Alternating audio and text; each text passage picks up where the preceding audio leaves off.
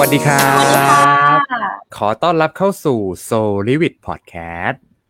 พอดแคสต์ที่จะมาชวนทุกคนเซลเมสเซลเฮลเซลเดเวล็อปเมนต์กันค่ะ ครับพบกับฟิลศิลวิทย์ครับซีนปัญญนัทค่ะ หัวข้อในวันนี้ของเราคืออะไรครับซีนครับ หัวข้อในวันหันี้วข้อในวันนี้ของเราก็คือ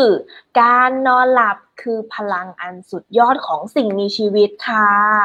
อ่านะครับ จริงเลยครับทำไมเนี่ยเราต้องนอนด้วยนะครับ เป็นคำถามอืมโลกแอกมากนะครับค่ะเนาะจริง ๆ เนี่ยคำว่าทำไมเราต้องนอนเนี่ยมันคือจริง ๆ มันคือชื่อหนังสือเล่มหนึ่งครับ ที่ชื่อว่า Why We Sleep อือ่ามครับ มันไม่ใช่แค่คำถามครับ แต่เป็นค่ะเป็นชื่อหนังสือเล่มหนึ่งครับ ที่บิลเกตเนี่ย เพิ่งจะแชร์ว่าหนังสือเล่มเนี้ยเป็นหนังสือเล่มโปรดประจำปี 2019 เล่มหนึ่งเลยของเขานะครับอืม Why We Sleep นี้นะครับคืออ่าเขามันชื่อหนังสือว่า Why We Sleep เนาะ Un- Unlocking ค่ะ the Power of Sleep and Dream โอ้โหอืมแบบอืนะมฟังแล้วดูเหมือนอยู่ใน Star Wars มากเลยนะครับอืมนะคะเขียนโดยนะ Unlocking ครับเลยใช่เขียนโดยคุณอ่าแมทธิววอลเกอร์นะครับนะซึ่งอ่าติดอันดับหนึ่งนะครับ ที่ขายดีที่สุดใน Amazon อีกด้วยโอ้จริงเหรอ โอเคนะครับอยากฟังเลย อืม ได้เลยอะก่อนอื่นเลยเดี๋ยวฟิลขออนุญาตนะครับ แชร์หน้าตาหนังสือให้คุณผู้ฟังดูก่อนนะครับอ่าดีเลยนะครับค่ะสำหรับใครที่ดูทางอ่า Facebook นะครับ สามารถเห็นหน้าตาตัวหนังสือได้นะครับ ตอนนี้มันมีแปลไทยแล้วแหละนะครับ แต่ส่วนตัวฟิลเนี่ยก็ยังไม่ได้อ่านหนังสือเล่มนี้ละเอียดนะฮะแต่ว่าก็ได้รวบรวมบทความเนาะคนที่เขาอ่านมาแล้ว แล้วก็แปลข้อมูลบทความครับ ของคุณแม t วอ a เกอร์ที่เป็นผู้เชี่ยวชาญด้านการนอนเนี่ยนะครับ อธิบายให้ทุกคนเข้าใจง่าย ๆ ก่อนนะครับ โอเคค่ะนะฮะเดี๋ยวนะอะทีนี้ครับอ่า Bill Gates เนี่ยนะเขาบอกว่า ยิ่งนอนมาก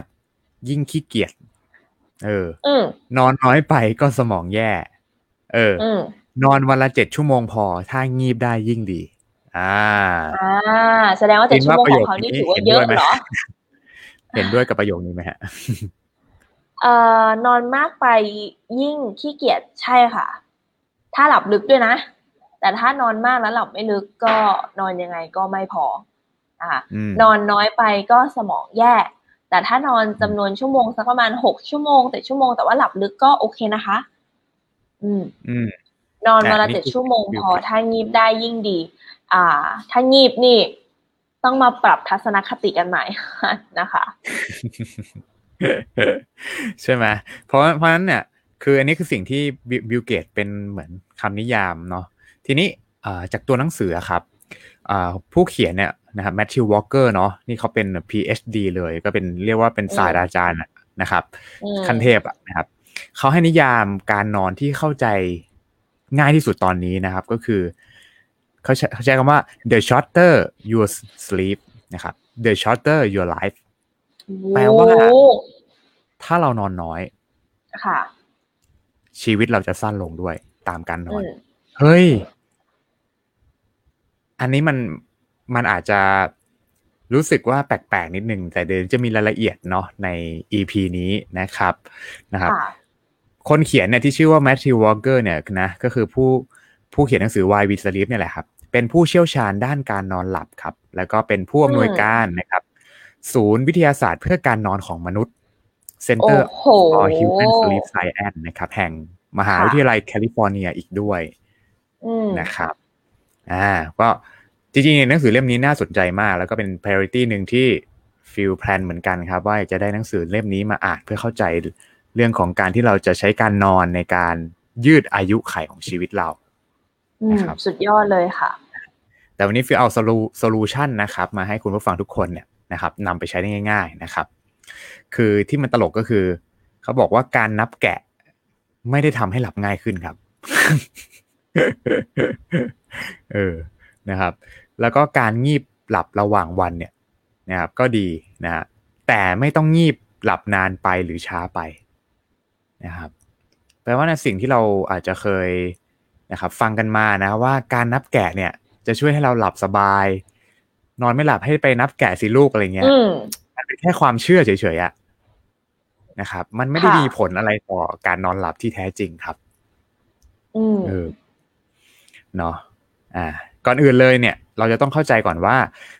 การนอนของคนเรานะ จะแบ่งออกเป็นสองวงจรอ่าอ่านนะครับซีนเคยได้ยินไหมครับ เรื่องของวงจรของการนอนหลับ เอ่อวงจรของการนอนหลับไม่เคยค่ะ เคยได้ยินแค่ว่าหลับตื้นหลับลึกแค่นี้เองอ่าจริงๆอันนั้นแหละก็เกือบจะถูกแล้วแหละ แต่ว่ามันเป็นแค่ค่ะส่วนหนึ่งของวงจรการนอนหลับนะครับอ่าแต่วันนี้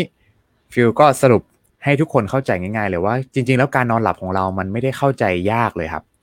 ค่ะนะครับคนเราเนี่ยจะมีวงจรการนอนหลับนะครับ ออกเป็นสองวงจรนะครับ ได้แก่ อันแรกเลยเขาเรียกว่า นะครับนอนเลมสลีปอ่านะครับ REM sleep ค่ะใช่เลยนอนนอนเลมสลีปก็คือนอนเลมแหละไอ้คำว่าเลมเนี่ยมันมามามาจากคำว่า rapid eye movement อ่าก็คือตัวการเคลื่อนไหวของดวงลูกตาดำเราอะครับ ค่ะ อ่าคำว่านอนเลมสลีปแปลว่าเป็นช่วงเวลาที่ลูกตาดำเนี่ยนะครับ อยู่ไม่ได้เคลื่อนไหวก็คือนอนเลมอ๋ออืมอ่าอืมเคลียร์ไหมเคลียร์ไหม ค่ะอ่านะครับช่วงนี้แหละจะเรียกว่าการนอนหลับตื้นไปจนถึงหลับลึกอ่าค่ะแล้วก็วงจรที่สองครับเขาเรียกว่าเลมสลีปค่ะเลมสลีปก็ตรงข้ามกับนอนเลมสลีปอะนะครับอืมก็คือเลมสลีปคือช่วงที่อ่าเขาเรียกอะไรอะกล้ามเนื้อเนี่ยนะครับ กล้ามเนื้อต่างๆ หยุดทำงาน หมดเลยยกเว้นหัวใจกระบังลม แล้วก็กล้ามเนื้อตานะคะ แล้วก็ใช่เลยกล้ามเนื้อเรียบ เขาบอกว่าใช่เลยช่วงนี้เป็นช่วงที่เราฝันเป็นเรื่องเป็นราวนะใช่การนอนเลยแบบนี้เนี่ยจะเกิดในช่วงหลังของการนอนเป็นเหตุให้ฝันบ่อยๆ ในช่วงเช้ามืด การนอนแบบนี้จะเกิดในช่วงหลังของการนอนเป็นเหตุให้ฝันบ่อยๆ ในช่วงเช้ามืด อันนี้คือหมายถึงว่า การฝันเนี่ยมันจะช่วมันจะชอบเกิดหลังจากที่เราหลับลึกไปแล้วถูกไหมคะ ใช่ครับ คือออ๋อร่างกายเราอะ คือเมื่อก่อนเราจะเชื่อกันว่า การฝันเนี่ยแปลว่าเรานอนหลับไม่ลึก อืมจริง ๆ แล้วมันไม่ใช่นะค่ะการที่เราฝันเนี่ย มันอะมันอาจจะมันเป็นการที่เราหลับลึกครับ แล้วมันวนเป็นอืมเป็นไซเคิลนะครับ วงจรเนี้ยมันวนไปอ่าวนมาประมาณสี่ถึงห้าไซเคิลต่อหนึ่งคืนที่เรานอน ค่ะ แต่ว่าวงจรสุดท้ายเนี่ย ประมาณช่วงตีห้าเนี่ย พอพอมันหมุนมาเนี่ย แล้วเราตื่นแบบอาจจะหะช่วงห่างจากวงจรนี้นิดเดียวมันเลยทำให้เราอาจบางคนสามารถจำว่าเราฝันอะไรได้ ค่ะ อ่า แต่ว่าไอความฝันที่ตั้งแต่วงจรแรกตั้งแต่ช่วงเที่ยงคืนตีหนึ่งตีสองตีสามเนี่ยอันนี้เราจะจำไม่ได้ เราจะไปจำได้ในช่วงวงจรสุดท้าย เก็ตไหมอืมใช่เก็ตค่ะ แปลว่าถ้าเราฝันอะ แปลว่าร่างกายเรามีการหลับที่ถือว่าอืมถึงถึงไซไซเคิลของมันครับ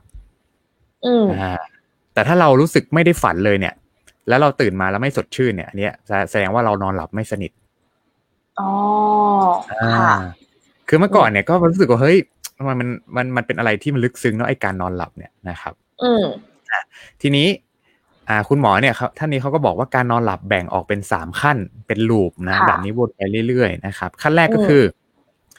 ช่วงที่เพิ่งจะเริ่มหลับเนี่ยประมาณห้าถึงสิบนาทีแรกนะครับ สมองจะทำงานช้าลงอ่าค่ะ ถ้าถูกปลุกตอนเนี้ยจะไม่ค่อยงวงเงียนะแล้วก็อาจจะรู้สึกยะว่ายังไม่ได้นอนนะครับ ช่วงนี้อ่าอาจจะเจอปรากฏการณ์ที่เราเหมือนตกเหว ตื่นตกใจ ที่มันสะดุ้งตื่นอะตกบันไดอะไรเงี้ย มันจะมีช่วงแบบอืมแวบๆอะไม่รู้ซีนนะซีนเคยเป็นไหมฮะ ไม่แวบสะดุ้เลงยค่ะ เพราะว่าสะดุ้งเหรอ อุ้ยน้อยมากใช่เลยค่ะอ่าอืมนะครับเนี่ยช่วงนี้แหละมันเป็นช่วงที่เขาเรียกว่าการหลับช่วงแรกนะครับ ค่ะ แล้วก็ ช่วงที่สองนะครับก็คือเป็นช่วงที่เราเริ่มหลับไปจนถึงหลับลึกนะครับ ช่วงนี้เนี่ยอ่าขึ้นสมองทำงานเร็วขึ้นนะครับ หัวใจเริ่มเต้นช้าลงครับ แล้วก็อุณหภูมิร่างกายลดลงนะครับอืมการนอนช่วงที่สองนี้จะเป็นการนอนสั้นๆสามสามสิบนาทีถึงสี่สิบนาทีนะครับ จะช่วยค่ะกระตุ้นการทำงานของสมองในระยะสั้นครับ แต่มันจะไม่อืมไม่ถึงขนาดฝันนะ ช่วงนี้เนี่ยถ้าถูกปลุกจะไม่งวงเงียมากนัก ค่ะ แล้วก็มาถึงช่วงที่สามครับ ก็คือการที่เราหลับลึกแล้วนะครับอืมอ่าช่วงนี้ร่างกายจะตอบสนองต่อสิ่งรบกวนภายนอกน้อยลงมากนะครับถ้าถูกปลุกอืมจะรู้สึกงวงเงียมากที่สุด ค่ะ นะครับ ร่างกายจะอยู่ในสภาวะที่พักผ่อนมากที่สุดครับ แล้วก็ที่สำคัญคือ การหลั่งโกรทฮอร์โมน เพื่อซ่อมแซมอืมตัวในสึกหนอก็คือค่ะช่วงนี้แหละนะครับอืมอ่านะครับ แล้วก็จะฝันสมจริงละเมอและฉี่รถที่นอน ก็คือช่วงนี้ คือหมายถึงเออว่าช่วงที่ฝันเนี่ยก็คือช่วงที่เราหลับลึก ใช่ ถึงอ๋อเขาเรียกว่าขั้นที่สามนะครับ ซึ่งไอไอหนึ่งสองสามเนี่ยนะครับ มันไอไอสามขั้นเนี่ยนะครับ มันจะอยู่ในกลุ่มที่เรียกว่าเอ่อ non REM sleep อ๋อ อันนี้นะครับคือนอนเลมสลีปโอเค ใช่ใช่ คืออย่างที่บอกอะครับ ถ้าพูดง่ายๆว่าไซไซเคิลเนี่ย มันเหมือนกับ หนึ่งสองสามสี่หนึ่งสองสามสี่วนไปเรื่อยๆอะก็คือโอเคมาตั้งแต่ อ่าอะไรอะเลมสลีปแล้วก็ไปนอนเลมสลีปหนึ่งนอนเลมสลีปสองนอนเลมสลีปสามแล้วก็วนมาอ่าฮะเลมสลีปแล้วก็นอนหนึ่งสองสามเลมสลีปหนึ่งสองสามแล้วทุก ๆ คืนเนี่ยมันจะวนอย่างนี้ยประมาณ แล้วแต่การนอนหลับ เพราะฉะนั้นอ่าฮะถ้าเรานอนน้อย ถ้าเรานอนน้อยไซเคิลมันสั้นครับอืมเก็ตไหมแปลว่าการที่ร่างกายจะซ่อมแซมตัวเองอะ ก็จะมีเวลาสั้นลง ค่ะอ่าพจะอันนี้กขอถามได้ไหมคะว่าวงจรนี้เนี่ยจะเกิดขึ้นก็ต่อเมื่อเรานอนจำเป็นไหมว่าต้องเป็นนอนตอนกลางคืน ถ้าเกิดว่าเรานอนกลางวัน วงจรนี้เกิดขึ้นไหมคะอ่าวงจรนี้เนี่ยถ้าถ้าเอาตามข้อมูลเนี่ยที่ฟิที่ฟิวศึกษามาเนาะมันค่ะมันอาจจะมันจะใช้ในการที่เราพักผ่อนในตอนกลางคืนของสิ่งมีชีวิต เพราะว่าร่างกายเราไม่ได้ มันไม่ใช่แบบ คือคุณคุณหมอท่านนี้เขาเขาบอกว่าร่างกายมนุษย์ไม่ใช่ธนาคาร เราไม่สามารถไปนอนอืมบ่ายเพื่อสะสม เก็บไว้เข้าแบงค์ได้นึกภาพไหมอ่าฮะเราแล้วนอนตอนกลางร่คืนนี่คืออ่าคุณหมอเขาได้แจ้งไหมคะว่ามันมีเวลาของมัน ก็ตามเวลาพระอาทิตย์เลยครับอ๋อโอเคค่ะใช่สิ่งมีชีวิตบนโลกนี้ถูกบังคับด้วยอ่าแสงอาทิตย์นะมันจะมีอืมเขาเรียกว่าไซเ d เดียลิทึมก็คือนาฬิกาชีวภาพ ไอแสงเนี่ยสำคัญมากเพราะแสงเนี่ย มันจะลิงก์กับเขาเรียกว่าต่อมไพเนียลครับ ที่ที่อยู่ด้านหลังของตาเราอะไปอยู่ถึงไอตัวตัวฟิลไม่แน่ใจว่าโซนไหนของสมองอะแต่เขาเรียกว่าต่อมไพเนียลครับอืมอันนี้แหละมันจะเป็นต่อมหนึ่งครับ ที่ปรับนาฬิกาชีวภาพของสิ่งมีชีวิตอย่างของมนุษย์เนี่ยอ่าค่ะ เพราะฉะนั้นถ้าคนที่อยู่กับแสงสีฟ้าทั้งวันทั้งคืนนะครับ ร่างกายก็จะเปรียบเสมือนว่า เฮ้ยเขาก็เห็น เอ้ย แสงอาทิตย์ยังไม่หมดเลยอะ ร่างกายก็จะไม่ปิดสวิตช์ให้ตัวเองได้นอนหลับครับ เราก็จะไม่อืมเราก็จะไม่ง่วงค่ะใช่เพราะฉะนั้นการหลับลึกเนี่ย มันก็จะไม่ค่อยมีแล้วเพราะร่างกายมันแบบ ยังรู้สึกว่าเฮ้ยยังเช้าอยู่เลยยังเช้าอยู่เลยครับ ซ้ำๆจากการที่ค่ะเขาได้แสงสีฟ้าหรือแสง LED ตลอดเวลาอืมอืม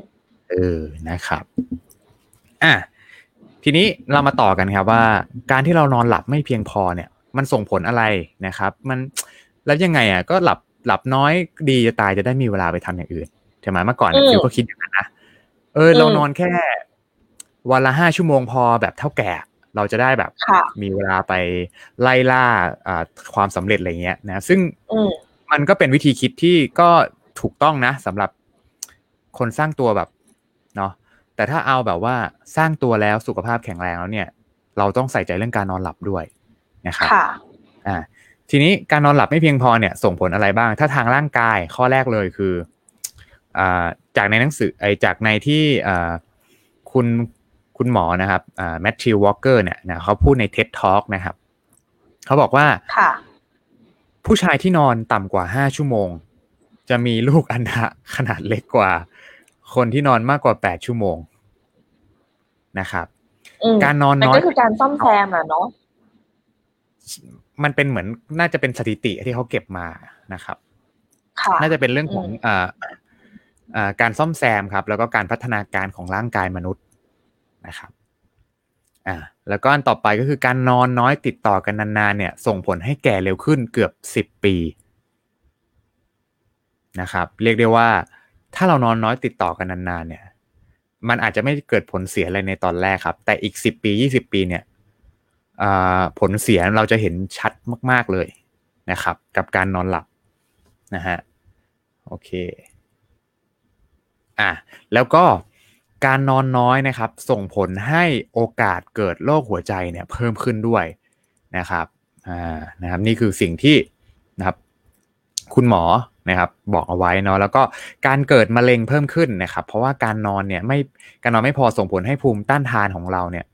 ลดลงนะครับในงานวิจัยพบว่าการนอน 4 ชั่วโมงนะครับเพียงแค่คืนเดียวนะครับทำให้เซลล์ภูมิคุ้มกันของเราเนี่ยนะครับลดลงถึง 70%นะครับก็คือไอเซลล์ภูมิคุ้มกันก็คือพูดง่ายว่าคือ NK เซลล์นะครับหรือเซลล์เม็ดเลือดขาวนะครับต่างๆเนี่ยลดลงด้วยนะครับอ่าทวนอีกทีนะครับคือเขามีงานวิจัยเนาะพบว่าการนอนเพียงแค่ 4 ชั่วโมงต่อวันนะมันทำให้เซลล์เม็ดเลือดขาวอะ หรือเซลล์เพชฌฆาตต่างๆ NK เซลล์ลดลงถึง 70%หูเยอะมากเลยนะคะ อันนี้คือแบบใช่ชะลอความแก่เลยอันนี้ ใช่ เพราะฉะนั้นนี่คือบอกเกิดของการเกิดเซลล์พิสดารหรือเซลล์แปลกปลอมที่เรียกว่ามะเร็งเนี่ยแหละนะครับอืมในร่างกายของเรานะครับอืมเอ่อในงานวิจัยพบว่าการนอน 6 ชั่วโมง 1 สัปดาห์เนี่ยส่งผลต่อการทำงานของยีนส์ที่เกี่ยวกับการสร้างภูมิต้านทาน ให้ทำงานน้อยลงนะแต่ยีนที่ส่งผลต่อการทำงานอ่า เกิดต่อการเกิดโรคเนี่ยนะครับ มากขึ้น แปลว่าเราอืมอาจจะต้องนอนมากกว่า6ชั่วโมงอืมหกเออชั่วโมงนี้ก็คือ เอ่อต้องอยู่ในช่วงเวลาไหนถึงไหนคะ ตามตามเวลาอ่าชีวภาพเลยครับ ก็คือ ในช่วงที่พระหลังพระอาทิตย์ตกดินอะ จนกระทั่งถึงเช้าครับ ถ้าเอาอะปกตินะ ถ้าการนอนของมนุษย์อะนะครับ เช้าก็คือว่าพอเริ่มมีแบบแสง พระอาทิตย์เริ่มส่องมาแล้วก็คือถือว่าเช้าแล้วถูกไหมใช่พระอาทิตย์ออกเนี่ยถือว่าสิ่งมีชีวิตจะต้องตื่นขึ้นมาแล้วะครับอันนี้ก็คือหมดหมดหมดเวลาในการนับละ ใช่ใช่ใช่จริงๆแหละอืมมนุษย์อาจจะต้องนอนแบบนั้น แต่ด้วยเทคโนโลยีด้วยเอ่ออุตสาหกรรมต่างๆเนาะมันทำให้เราเนี่ย นอนน้อยลงเรื่อยๆเรื่อยๆเรื่อยๆโดยไม่รู้ตัว จากโซเชียลจากอะไรหลาย ๆ อย่างนะครับ ค่ะมัน EP เนี้ยอยากจะชวนทุกคนเลยนะ ให้มาแบบ ใส่ใจเรื่องการนอนนะครับ อืมอะโอเค ทีนี้อยากให้ซีนอธิบายเรื่องของผลต่อสมองหน่อยครับ อ่า ค่ะ ก็สำหรับงานวิจัยนะคะ เขาบอกว่าเนี่ยหากเราเนี่ยเรียนรู้อะไรนะคะ ให้ทำตามขั้นตอนเลยก็คือ นอนเรียนรู้นอนนะคะการนอนเนี่ยช่วยการทำงานของไฮโปแคมปัส เนาะซึ่งเป็นเหมือนกับกล่องเก็บข้อมูลนะคะเขาบอกว่าการนอนน้อยเนี่ยหรือว่าการอดนอนเนี่ยนะจะปิดกั้นกล่องนี้ก็คืออ่าฮิปโปนะคะฮิปโปแคมปัสขอโทษใช่ทีครับนะฮิปคะโปแคมปัสครับใช่การเก็บข้อมูลนะคะไปสู่ความจำถาวรจะเกิดขึ้นในช่วงที่เราหลับลึกก็คือ เวลาเราถามว่าเฮ้ยเราจำสถานการณ์นี้ได้ไหมเราจำคนคนนี้ได้ไหมเราเคยเจอนานมาก่อนแล้วเนี่ย และถ้าเราลองสังเกตตัวเองนะคะ ว่าเราเป็นคนที่แบบ เออ เราจำอะไรไม่ค่อยได้นะ หรือว่าจำได้เป็นแบบช่วงสั้น ๆ แบบนี้ก็อาจจะเป็นสัญญาณที่เขากำลังบอกว่าตัวกล่องเก็บข้อมูลหรือว่าฮิปโปแคมปัสเนี่ยนะคะ ได้ถูกปิดกั้นเรื่อยๆเรื่อยๆทำให้เราเนี่ยมาสูญเสียความทรงจำ อย่างถาวรแบบเลือนลางไปนะคะถ้าเราเรียนรู้โดยที่ไม่นอนหรือว่านอนน้อยเนี่ยมันก็จะไม่ต่างกับการเปิด Word พิมพ์งานแล้วแบบไม่ได้กดเซฟโอ้โหโอเฮ้ยเจ็บเจ็บนะเจ็บเจ็บมากเลยนะคือการนอนเนี่ยนะคะให้หลับลึกนะก็จะเป็นเหมือนการกด save ข้อมูลที่เราได้เรียนรู้มานะคะ นอกจากการนอนไม่พอเนี่ยส่งผลให้ความทรงจำเนี่ยแย่ลงด้วยนะแล้วก็ยังส่งผลให้ เกิดโรคความจำเสื่อมอีกด้วยนะคะ ก็คือการซ่อมแซมเซลล์สมองเนี่ยมันไม่เกิดขึ้นเนาะหรือเกิดน้อยจริงครับ การนอนสำคัญมากเลยนะ มีผลต่อสมองโดยตรงแล้วก็สิ่งนี้เป็นสิ่งที่ถูกถูกอ่าคุณหมอเนี่ยพูดใน TED Talk เลยนะครับ เมื่อประมาณอืมสองปีที่แล้วนะครับอืมแล้วที่สำคัญเนี่ยคือนอกจากนี้เนี่ยการศึกษาเกี่ยวกับการระบาดวิทยามากกว่าหนึ่งล้านคนนะเพราะว่าค่ะ การนอนหลับยิ่งนอนน้อยมากเท่าไหร่ ก็จะยิ่งมีอายุขัยน้อยลงไปเท่านั้น โอ้นะคะเออแล้วก็การนอนน้อยเนี่ยเป็นตัวทำนายทุก ๆ สาเหตุของการตายทั้งหมด และเพิ่มอืมปัจจัยเสี่ยงของการพัฒนามะเร็งโอ้อืโหมฟังแล้วอยากจะไปนอนเลยนะครับจริงหรือแม้แต่นะคะอัลไซเมอร์นะครับอืมคุณจะไม่สามารถรับมือกับความรู้สึกไม่สงบได้เลยครับ ถ้าเราไม่ได้นอนนะตั้งแต่ที่เรา ค้นคว้ามานะก็คือตั้งแต่ที่ศาสตราจารย์ท่านเนี้ยค้นคว้ามาเนี่ยการอดนอนจะกัดกร่อนนะครับโครงสร้างชีวภาพของชีวิตเรานะครับ รวมไปถึงรหัสพันธุกรรมอีกด้วยอืมอืมฟังแล้วการนอนเนี่ย แม่งคือสิ่งที่ สิ่งที่ใกล้ตัวเรามากแล้วเราทำได้ แต่ว่าบางทีเราเราไม่ได้ใส่ใจมันนะครับ ใช่ใช่ค่ะเออแล้วก็ยังมีการศึกษาครับที่เขาได้นำกลุ่มผู้ใหญ่ที่มีสุขภาพแข็งแรง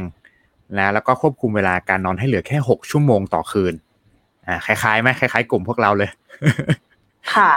เป็นระยะเวลาหนึ่งอาทิตย์นะครับ สิ่งที่เกิดขึ้นก็คือนะครับเกิดการเปลี่ยนแปลงครับภายในรหัสพันธุกรรมของแต่ละคนนะครับ มีความสัมพันธ์ไปยังอีกบุคคลหนึ่งที่ได้รับการนอนนะครับแปดชั่วโมงต่อคืนเนี่ย ซึ่งสรุปง่ายๆ คืออย่างแรกเนี่ย ต่างคือต่างกันเนี่ยระหว่างนอนหกชั่วโมงกับแปดชั่วโมงนะอย่างแรกก็คือ ขนาดของยีนนะครับอ่าเขาเรียกว่ามีประมาณเจ็ดร้อยสิบเอ็ดจีนที่ถูกบิดเบี้ยวไปจากสาเหตุการนอนอ่า แล้วก็อย่างที่สองครับ ยีนกว่าครึ่งหนึ่งครับ เพิ่มอัตราสูงขึ้นเนาะที่แบบว่าอ่ามันเขาเรียกมีความเสื่อมลงอะนะครับ ค่ะ คุณหมอบอกว่ามันง่ายดายว่าไม่มีปัจจัยใดต่อสุขภาพเลยที่ ส่งผลเสียได้เท่ากับสัญญาณของการอดนอนได้เลยนะครับ แล้วก็เป็นการยากที่หวังว่ามันจะปราศจากอันตรายต่อร่างกายเรานะครับ โอ้ my god จริงๆเขาเปรียบเปยว่าการนอนเหมือนกับท่อท่อน้ำในบ้านของคุณแตก ค่ะนะครับ การสูญเสียการนอนไปเรื่อยๆ เนี่ยจะทำให้น้ำรั่วไหลออกไปเรื่อยๆ นะครับ ตามซอกหลืบของสรีระวิทยา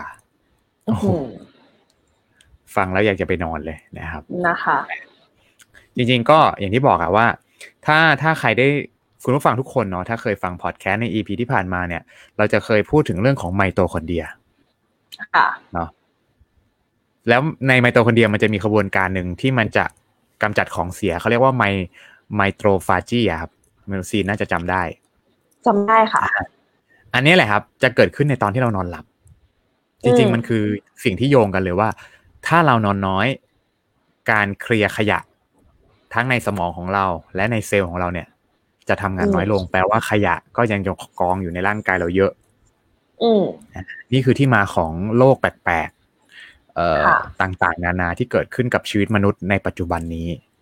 อืมนะครับน่ากลัวมากๆเลยนะคะ น่ากลัวมากๆเลยเนาะ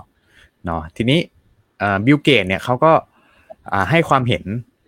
เนาะเขาคือเขาอย่าง อย่างแรกแหละ Bill Gates เขาชอบอยู่แล้วว่าไอ้หนังสือ Why We Sleep เนี่ยนะครับการนอนช่วยเพิ่มศักยภาพมนุษย์ได้เนี่ยนะครับ แต่จริง ๆ แล้ว Gates Bill Gates บอกว่า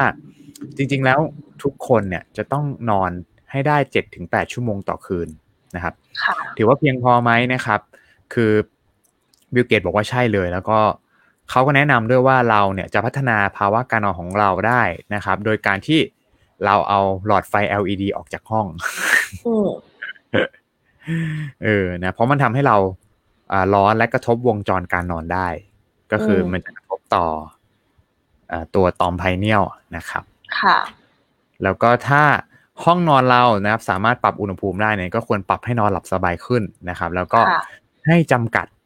การดื่มแอลกอฮอล์ด้วย อืมอันนี้เป็นสิ่งที่ก็เพิ่งมาเข้าใจว่าอ๋อจริง ๆ มันไม่ใช่ว่าวันนี้เราจะจิบแอลกอฮอล์เพื่อให้นอนหลับสบาย ค่ะ เพราะสุดท้ายแล้วเนี่ย มันอาจจะทำให้เรารู้สึกง่วงง่วงอยากนอน แต่มันความหลับลึกมันจะไม่เกิดขึ้น ถ้าเรากินแอลกอฮอล์เออ นี่ก็เพิ่งมาเข้าใจเหมือนกันนะครับ ในตอนที่เรา research เนาะแล้วก็ศึกษาเรื่อง why we sleep ค่ะนะครับเนาะแล้วก็เกตส์เนี่ยบิลเกตส์ก็แนะนำว่าถ้าเป็นไปได้ให้หาเวลางีบระหว่างวันด้วยนะครับ มันจะช่วยพัฒนาความคิดสร้างสรรค์และ เส้นเลือดที่หล่อเลี้ยงหัวใจได้มากเลยนะครับ เหมือนชาวเมดิเตอร์เรเนียน และชาวแอฟริกาใต้นะครับ ที่งีบไม่เกินบ่ายสามนะครับ แต่เขาจะใช้เวลางีบแบบอย่างน้อยประมาณสักยี่สิบนาทีอะไรเงี้ยครึ่งชั่วโมงเนาะเพราะว่าถ้าเราถ้าเรางีบหลังบ่ายสามเนี่ย มันจะทำให้ตอนกลางคืนเราหลับยากขึ้น อืมก็เป็นผลต่อการนอนเหมือนกันอะในมุมมองซีนครับจากประสบการณ์ชีวิตที่ผ่านมาเป็นยังไงบ้าง ในเรื่องของแบบการเรียนรู้จากการนอนต่างๆ ก็คือถ้าวันไหนนอนดีก็จะสดชื่นค่ะ ถ้าวันไหนนอนไม่ดีก็คือจะรู้สึกงวงเงียนะคะรวมถึงพูดถึงเรื่องของฮอร์โมนนะคะ อันนี้ซีรู้สึกว่าน่าจะเกี่ยวโยงกัน เพราะว่าเออตอนเด็กๆเนาะระบบเผาผลาญของเราก็จะแบบดีแข็งแรงพลุ่งพล่านนะคะ แต่ว่าด้วยปัจจัยหลาย ๆ อย่างที่ไม่ได้แค่เรื่องของนอนอย่างเดียวนะคะมันก็อาจจะทำให้ ระบบเผาผลาญระบบฮอร์โมนเนี่ยมันเกิดความสวิงแล้วก็ imbalance ได้นะคะ สามารถดูได้จากรูปธรรมเลยนะคะ เช่นผิวเอยเอ่อฮอร์โมนของผู้หญิงอารมณ์นะคะ ประจำเดือนอะไรแบบนี้มันสามารถสวิงได้เลยนะคะ รวมถึงถ้าเกิดสมมติว่าอะเราปรับหมดทุกอย่างแล้วแต่เราไม่ปรับการนอนเนี่ย สิ่งที่เอ่อคาดเดาคาดเดาก็คือทำให้เอ่อ เกิดค่าการอักเสบในร่างกายเนี่ย อยู่เรื่อยๆอืมนะคะมันเหมือนแบบร่างกายเขาไม่ได้ถูกกระบวนการฟื้นฟู แล้วก็ซ่อมแซมตัวเองนะจริงๆแล้วเนี่ยการนอนเป็นอะไรที่เอ่อต้องวางแผนระยะยาว มันไม่ใช่ช่วงแบบฮึบฮึบฉันจะมาทำวันนี้พรุ่งนี้นะคะ แต่มันคือเกิดจากการแบบ เหมือนเราเราต้องเตรียมหลักสูตรของสมมติเราเข้าโรงเรียนโรงเรียนมีหลักสูตรให้เราตั้งแต่ป .1 ถึงจบป .6 อะแต่จริง ๆอะเราก็ควรที่จะแบบเอ่อยืนระยะ แล้วก็จริงจัง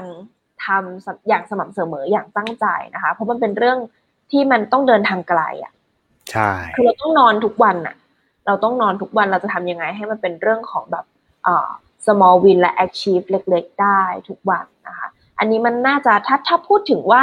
เฮ้ยเราพูดกับคนที่นอนไม่ดีเลยแล้วก็มาฟัง EP นี้ของเรา ถ้าเราอยากจะเซิร์ฟเขาเนี่ยเราจะทำยังไงให้เขารู้สึกแบบเกิด better change อะนิดๆในวันนี้อะไรอย่างเงี้ยนะคะ ก็เออซีมองว่า pain point นั่นแหละ มันมันชัดเจนมากๆอยู่แล้ว แต่ทีนี้ action และการกระทำเนี่ยค่ะ มันจะต้องเริ่มมาจากอะไรก่อนที่เล็กมากมากที่สุดอะค่ะ ที่ เขาปรับได้โดยที่รู้สึกไม่ยากลำบาก เช่น ถ้าเกิดสมมติเขานอนตีสองนะแล้วก็เป็นคนที่อาบน้ำหลังสี่ทุ่มสี่ทุ่มตลอดนะคะถ้าเขาไม่สามารถอาบน้ำก่อนสี่ทุ่มได้ ถ้าได้ก็โอเคนะอะอาจจะอาบเร็วกว่านิดนึงสักประมาณครึ่งชั่วโมง อันนี้คือพยายามจะช่วยคิดแล้วก็ช่วยนึกเนาะอาจจะต้องถ้าเกิดอาบน้ำไม่ได้ก่อนสี่ทุ่มอาจจะต้องเป็น สังเกตพฤติกรรมตัวเองหลังจากที่อาบน้ำว่าจะทำอะไรต่อนะคะอาจจะต้องแบบรีบโยกงานที่มันเป็นงานหนักๆอะไรเงี้ยค่ะ ให้มาแอคทีฟในตอนเช้าอะให้ได้นะคะเพราะอย่างแบบหลาย ๆ คนที่นอนดึกใช่ไหมคะถ้าเกิดสมมติเขาตื่นประมาณแบบเจ็ดโมงแปดโมงเก้าโมงแบบนี้นะคะเขาก็จะรู้สึกว่ามันจะมีกิจกรรม ที่เป็นรูทีนของเขาเนี่ย ในตอนเช้า เป็นไปได้ไหมถ้าแบบมีอยู่สักอาทิตย์หนึ่ง เราตั้งใจทำ to do list และเอางานก้อนก้อนนั้นเนี่ย เอามาแทนก่อน แต่ไม่ได้หมายถึงว่าให้แทนไปถาวรนะ แต่ให้แค่เอามาแทนก่อนเพื่อที่ตอนเย็นๆหรือแบบดึกๆอะ เราจะเริ่มสบายตัว สบายหัว สบายในความคิด พอหลังจากที่เราอาบน้ำเสร็จสี่ทุ่มเราเริ่มมองหนังสือก็ได้ค่ะอ่า เริ่มเห็นหนังสือเตรียมจะอ่านหนังสือ หรือแบบพูดคุยกับคนในครอบครัว คือสบายๆอะบรรยากาศสบายๆรีแลกรีแลกถูกไหมมันคือการรีแลกเนาะใช่ใช่เตรียมเรดาวอะอะไรประมาณนี้ก็น่าจะช่วยทำให้เขาเนี่ยเอ่อวางใจลงได้ โดยที่ไม่ได้รู้สึกว่าเฮ้ยฉันไม่ได้ทำงาน เพราะคุณทำไปเสร็จแล้วตั้งแต่ตอนเช้าอะไรแบบนี้คือแบบตั้งใจเลยคือแบบตื่นมาแล้วแบบตั้งใจก่อนเลยตั้งใจทำงาน อืม ก็เป็นเทคนิคหนึ่งครับที่ ที่หลาย ๆ คนถ้ามีปัญหาเรื่องการนอนหลับเนาะลองปรับใช้กันดูใช่ค่ะโอเค ทีนี้ก็ในในในช่วงนะครับ ท้ายเนาะก็จะมีเรื่องของสามเทคนิคครับ ที่ช่วยในการดีนะครับ จากคุณหมอคนผู้เขียนเลยก็คือคุณแมดวอลเกอร์เนาะคือเขาบอกว่ามีสามเทคนิคครับ ข้อแรกครับคือ regularity regularity นะครับ คือ เข้านอนและตื่นนอนตามเวลาเดิมทุกวัน ค่ะ อ่านะครับ อันนี้จะเป็นสิ่งที่จะช่วยนะครับ ให้การนอนหลับของคุณเนี่ย ดีขึ้นเพราะว่าร่างกายมันจะจดจำเนาะนาฬิกาชีวภาพของมนุษย์ทุกคนเนี่ยมันจะมันมันจะจำแพทเทิร์นของมันได้นะครับเพราะว่าในร่างกายของเราทุกคนเนี่ยจะมีนาฬิกาเขาเรียกว่า biology clock อยู่ข้างใน ค่ะ แต่เราเราจะไม่รู้ นะครับแต่ว่านาฬิกามันจะทำงานตามพฤติกรรมของเราครับ อืมนะมันเหมือนใครเมื่อก่อนอาจจะชอบกินข้าวเช้า พอเราไม่ได้กินข้าวเช้านานๆ มันก็จะเริ่มไม่ค่อยหิวตอนเช้าละก็จะไปหิวในช่วงแบบช่วงเที่ยงช่วงอะไรแทนนะครับ อ่านะฮะโอเคนะครับ ค่ะสำหรับข้อสองค่ะ ก็คือห้องนอนเนี่ยต้องเย็นเนาะตามงานวิจัยเนี่ยคือสิบแปดองศา อันนี้เราค่อยๆขยบแบบ อุณหภูมิให้มันต่ำลงต่ำลงเท่าที่เราทนไหวก่อนก็ได้ค่ะอืมนะคะ เพราะว่าจจริงริงครับๆก็คือคือคือบางคนเนี่ยขี้หนาว เปิดแอร์อืมแค่ยี่สิบสามยี่สิบสี่เนี่ยหนาวมากแล้วนะคะสิบแปดองศาเราก็ค่อยๆแล้วกันเนาะสิบแปดอาจจะหนาวเกินไปนะครับ อาจจะต้องก็ลองดูตามพฤติกรรม เพราะว่าอย่างเมืองนอกอะสิบแปดองศาก็คือปกติไงเพราะบ้านเขาหนาวค่ะอย่างเงี้ย แต่บ้านเราเนี่ย อุณหภูมิ peak สามสิบกว่าอย่างเงี้ยแล้วให้มาเปิดสิบแปดบางทีมันก็อาจจะช็อกมันไปหน่อยช็อกเกินมันเย็นไปนะครับ ก็ค่อยๆ ปรับ แต่ว่าอากาศที่เย็นทำให้การนอนหลับของเราดีขึ้นอืมทำให้คุณสามารถ better sleep อะจริง ๆ มันเหมือนกับค่ะมันเหมือนกับการ starvation อะนะครับ การที่เราอยู่ในที่แช่แข็งเหมือน ใครที่ดูหนังเรื่องอาจจะซูเปอร์แมนอะไรเงี้ยที่มันที่มันอยู่ต้องต้องอยู่โดน freeze ฟรีซแช่แข็ง อ่าอ่า อะไรอย่างเงี้ยมาก่อนอะนั่นแหละครับ มันคือคือหลักการเดียวกันเนาะค่ะโอเค แล้วก็ข้อที่สามครับ ก็คือหลีกเลี่ยงเครื่องดื่มที่มีแอลกอฮอล์หรือคาเฟอีนอ่าอ่าไอคาเฟอีนเนี่ยก็เป็นตัวปัจจัยหนึ่งเลยที่ต้องระมัดระวัง ถ้าเราทานคาเฟอีนค่ะในช่วงตอนเย็นเนี่ยนะครับอืมมันก็อาจจะมีผลกระทบของการ deep sleep ของการนอนหลับได้นะครับ ค่ะ อ่า นะฮะ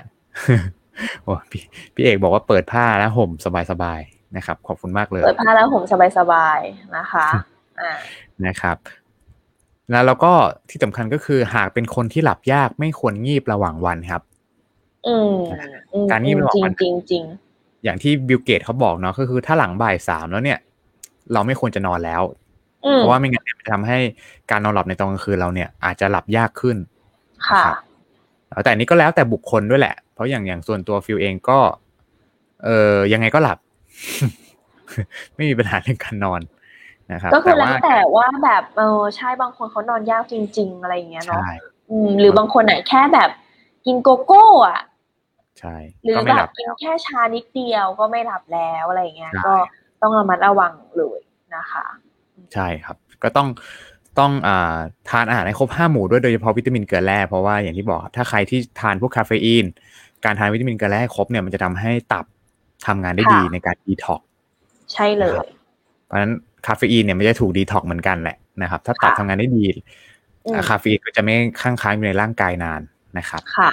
อืมอันนี้ก็ต้องลองปรับดูแล้วก็เอ่อควรจะนอนให้ได้เจ็ดถึงแปดชั่วโมงนะครับ อันนี้คือการบ้านใหม่ที่ฟิลกับซีนก็ต้องไปฝึกด้วยกันนะครับ แล้วก็ชวนผู้ฟังทุกคนเนี่ยไปฝึกปรับกันด้วยกันนะครับ ค่ะอืมแล้วก็ ห้องนอนต้องมืดและไม่ควรนะครับ ใช้หน้าจอมือถือก่อนนอน ค่ะ อันนี้อันนี้สำคัญเลยเพราะว่าแสงสีฟ้าเนี่ยมันจะกระตุ้นทำให้ร่างกายบอกว่า ยังไม่มืดเลยเธออะไรอย่างเงี้ยอืมอืมนะครับ แล้วก็หากนอนไม่หลับสักทีนะอย่าฝืนให้ลุกออกจากเตียงไปหาอะไรทำอย่างอื่น ค่ะทำอะไร อ่านหนังสือไงอืมสื่ออ่านหนังสือจดบันทึกรายรับรายจ่ายอะไรก็ว่ากันไป จดไดอารี่จดโน้ตอะไรก็ได้ อะไรก็ได้ที่แบบเป็นกิจกรรมหลีกเลี่ยงแสงสีฟ้านะคะ จริงครับ คือท้ายที่สุดเนี่ยนะครับอ่าการนอนเนี่ยคือพลังพิเศษของเรา ค่ะ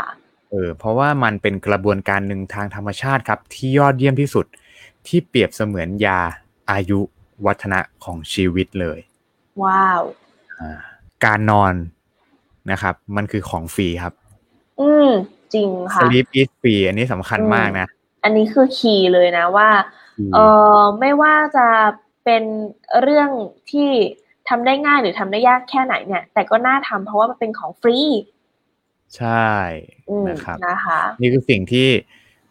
พวกเราสองคนเนาะอยากให้คุณผู้ฟังทุกคนเข้าใจเลยว่าการนอนหลับมันคือพลังอันสุดยอดจริงจริงๆจริงจากที่ค่ะเขาเล่ามานะครับอืมนะคะโอเคโอเค ก็ทุกๆคนนะคะ สามารถติดตามพวกเราโซลิวิดผ่านช่องทางไหนได้บ้างคะสามารถติดตามพวกเรานะครับผ่านได้ทุกช่องทางเลย ไม่ว่าจะเป็น Podbean นะครับ Apple Podcast Spotify Google Podcast YouTube และทุกๆ ช่องทางครับที่ทุกคนฟัง podcast ครับ ใช่ค่ะ ทุกคนสามารถเข้าไปให้กำลังใจความคิดเห็นนะคะ แสดงความคิดเห็นคอมเมนต์ได้ที่ Facebook Fanpage นะคะ S O U L R I W I T ค่ะอ่านะครับใครที่ชอบก็กดไลค์ถูกใจอย่าลืมกดแชร์แคร์กันก็คอมเมนต์ให้กำลังใจพวกเรากันได้เลย แล้วก็สำหรับคนที่ฟังย้อนหลังอ่านะครับทุกคนนะครับสามารถกดในลิงก์ใน description ในทุกช่องทางเลย เพื่อเข้ามาเห็นหน้าพวกเราสองคนไลฟ์สดๆ ใน Facebook ได้เลยนะครับ ได้เลยค่ะ ก็สำหรับวันนี้เราสองคนก็ต้องขอตัวลาไปก่อนแล้วนะคะ แล้วพบกันใหม่ EP หน้าค่ะ วันนี้ก็ต้อง สวัสดีค่ะ